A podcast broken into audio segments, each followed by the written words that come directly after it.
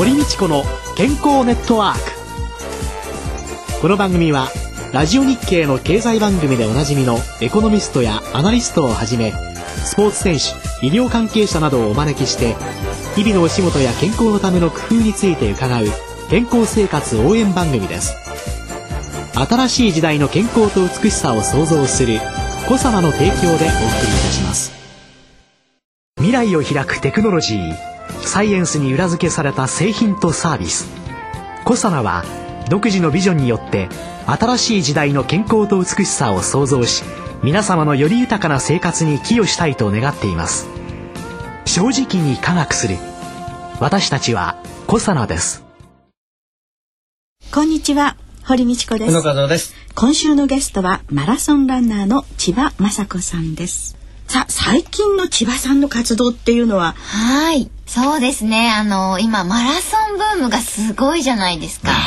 それでね一生懸命頑張っている割には前に進んでいない方 よくお見かけするんですよね。そういう方に対しても一緒に走ってより美しいランニングフォームっていうのを指導するようなクラブを立ち上げまして、えー、浜松町ランニングクラブというんですけれども、やっぱり一人だとねどうしても寒いしねくじけちゃうこともあると思うんですけどみんなで月に1回ぐらい集まって楽しく走る、そして上を目指す方もいらっしゃいますし幅広いレベルのランナーが集って、出会い触れ合い励まし合いこれをテーマに楽しく走っているクラブなんですね。千葉さんが教えてくださるわけはい、そうです。いいですね。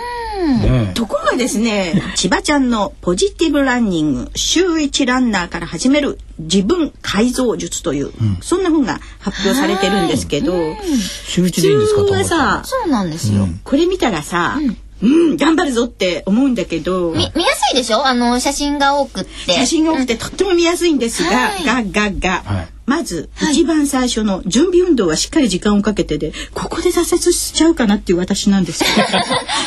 オッケーですね体操でも、はい、ストレッチ運動でも歩くことでも自分が継続できるスポーツでいいと思います。継続でランニングをみんなやりましょうって言ってるわけではないんです。何でもいいんですよ。ただ、やっぱりね便利な時代になりましたから動かないでしょ？勤めて運動しないと。そりゃそうですよ、うんね、テレビだってチャンネル買いに行かないしね、ね、電話機だって玄関のところにあったの行かないからみんな、うん、もう楽になっちゃったから。ねどこも動かないですものね、体をね動かすといいかなと思うんですよね、今意識的に体を動かさないと、本当に動かさないで過ごせますものね。ねで動かさないと動かなくなっちゃうんですよね体って。ね食べ物は美味しいからね。どんどん食べたらねね。大変なことになってきちゃうのであの難しく考えすぎなくってマラソンやりましょうって言ったら毎日走らないといけないんでしょとか、ええ、ね早く走らないといけないの、うん、とかねそういうふうに聞かれるんですけれども、うん、もう週1回でもいいし自分に合った時間でいいんですよね。あの早く走る必要はないです。歩いても構いませんし、もう気楽に始めていただきたいんですよね。最初からねマラソンするって言ったらね、私ねこの準備運動もね終わった後のストレッチもね全部すっ飛ばして、うん、衣装を整えて、さあ走るっていうね。衣装だけはバッチリ。そうなんです。そうなんです。それ一番ダメなタイプですよ、多分。で、で、さあ走るぞっていう。そういう方は多分3日後ぐらいに膝があいたたたたたと。あそう、もう体中痛くなって。っていうので。もう痛くて辛いだけだからやめたって。そうなんです。なっちゃいますね。のために買ったランニングシューズっていうのが下駄箱の隅っこの方にもあるんですけれども、実はこうやって準備運動をして、そして少し最初は歩いて。そうですね。あの、うん、普段運動されていない方は歩くことから始めていただくことが大事ですよ。うん、私あのここを読ませていただいて苦しくなると吸うことばっかり考えてたのに、はい、吐くんだってそうかやっぱりそりゃ吐くんだなっていうふうに思ったんですけど、はい、言われないとわかんないですよね。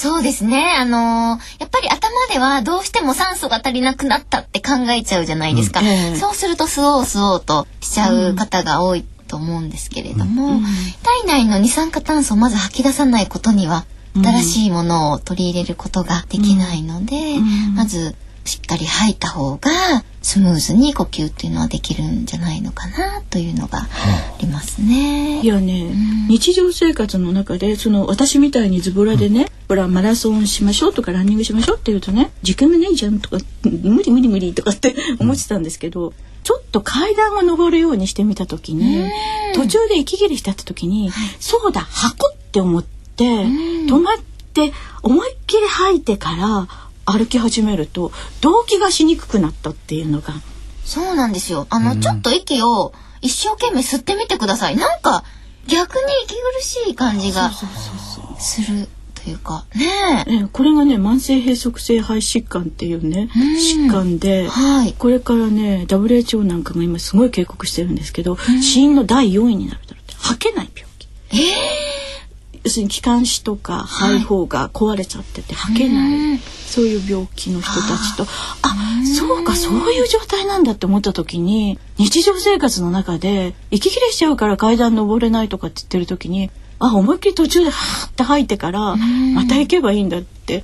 あこんな簡単なことすら私知らなかったって思ってそうなんねですよね。あの苦しくなったら息をしっかり吐きましょうっていうのが走る裏技の一つでもあるんですけどね。このねポジティブランニングにはですね、そういう裏技的なものがですね随所にあるんですよ。はい。ぜひ読んでみていただきたいと思うし東京にお住まいの方とかね関東圏だったらね、浜松町ランニングクラブもいいんですけど、そうですね。でもあの日本全国の市民マラソンの出場なんかをこう楽しんでらっしゃるんですよね。はい。もう全国各地飛び回ってます。そういうその市民マラソンっていうのですか？の良さっていうのは何なんですか？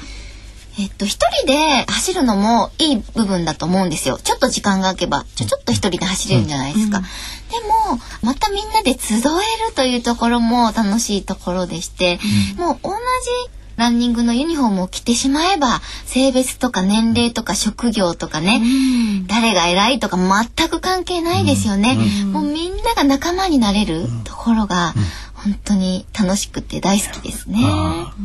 例えば私みたいな、はい。そのメタボ対策から「まあ、じゃあやっぱやってみるか!」って決心をした人とね、ずっとやっててあやっぱりフルマラソン挑戦してみたいなって思う方といろいろいらっしゃると思うんですけれども、はい。こういうそのマラソンに出てみたいって思った時には、うん。どういうことを、はい。何をすればいいんですかね？まずはやっぱりしっかりと練習をしていただくことっていうのが大事になってくるんですけれども、あの自分が走る距離例えば 10km に出たいなと思った人は、はい。練習で自分が出る距離の半分ぐらいの距離5キロぐらいを何回か走っておくと10キロを完走することができます。あら。半分でいいんですか？半分で。いいです。最私10初は。キ。ロやるんだったら20キロぐらい走ってくなきゃいけないって、勝手に思っちゃってましたけど。あの、タイムを狙う方はそれぐらい必要ですけれども、まず最初ね、はい。初マラソンでチャレンジをしたいなという方は、それぐらい準備をしておけばいいです。ええね、逆に言えば、普段5キロ走ってるけど、何キロぐらいに申し込んだらいいのかなってわからないっていう人はね、ええ10キロに申し込めばいいわけじゃないですか。フルマラソンとかいろんなマラソンに出ようと思った時にはその距離の、まあ、半分ぐらいははい。何回か走って、うん、それが最低限の準備ですね。それ準備をしっかりしないと危険ですよ。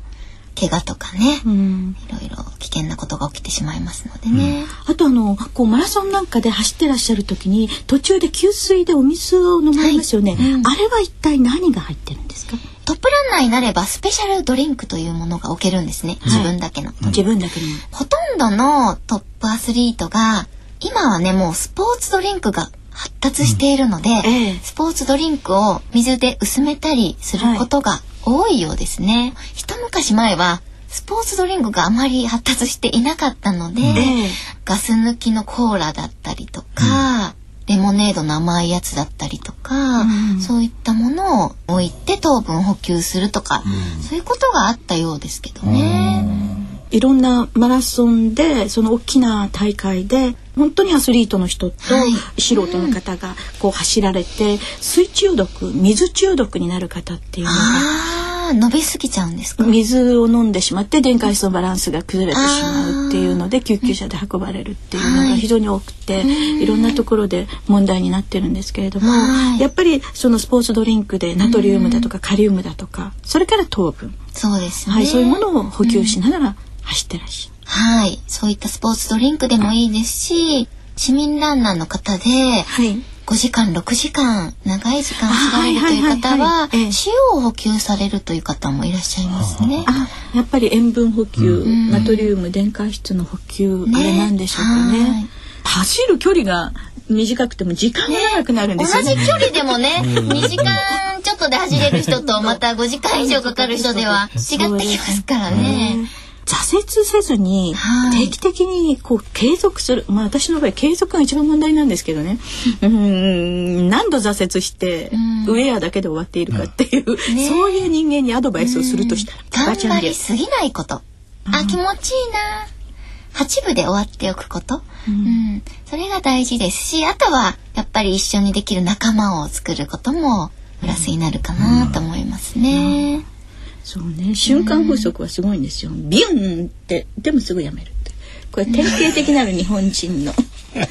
みんなメタボ対策もそうなんですよね。無理をしないでね、ん。2、3ヶ月続けていただく、習慣になるところまで続けていただくということがポイントですね。体重なんかもね、10キロ、15キロマラソンで痩せましたっていう人に話を伺うと、やっぱりね、最初は落ちないんですって。で、2、3ヶ月経った頃に、スルスルスルっと落ち出すんですって。そこまで我慢できない方が多いんじゃないかと思います。そうね。うん。23ヶ月したら落ち出すそうそうそうそうそこまでですよ。そこまで我慢できないともったいないかな。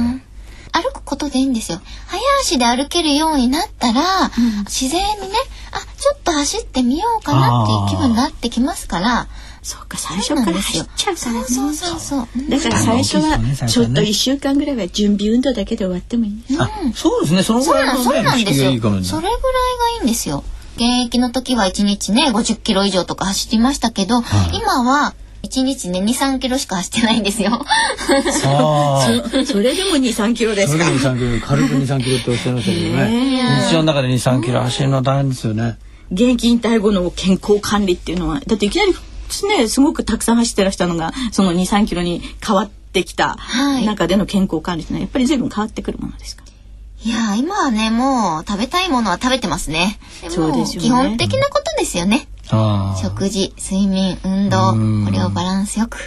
あと、体だけじゃなくって、なんかこう走ることで、心が綺麗になれるような気がして、心のリフレッシュのためにもすごくいいなというふうに感じてます。その走ることによる効用5つあげろって言われたら何あげます？まあやっぱり一番は健康ですよね。はい健康に若々しく、はいで仲間ができるなんか軽く前向きになれるとかそういった心の部分もすごく大きいと思うので、なので私はこの本の題名をね、はい。ポジティブランニングにしてポいるんですよ。ジティブランニングにした。はい。すべてポジティブシンキングと 自分の運命を変えていく立命。今月は4週にわたってマラソンランナーの千葉雅子さんに伺いました。本当にありがとうございました。ありがとうございました。え来週は今月9日に落語家の柳家半次さんを迎えてラジオ日経のスタジオで行った公開録音の模様をお送りいたします。続いて小佐ワンポイント情報のコーナーです。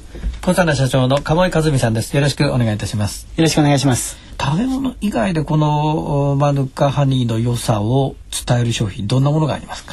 そうですね。まあニュージーランドではあの以前にもお話ししましたようにあのいわゆる傷口昔はあの乾かすというのが傷口のケアとあった。ん。ですが、最近はあの乾かさない方がいいというふうに言われてますよね。そうです。モイストウッドヒーリングっていうのであ治そうとする体液菌が出てきますんでね。あその体液菌を干からびさせちゃったら傷の治りは悪くなるし遅くなるし綺麗に治らないっていうのでね、でそういう形で言うとあのマヌカハニーを貼り薬のように傷口に貼って、いわゆるそのモイストヒーリングをやろうと。いうようなものがあの医薬品でニュージーランドでは使われています。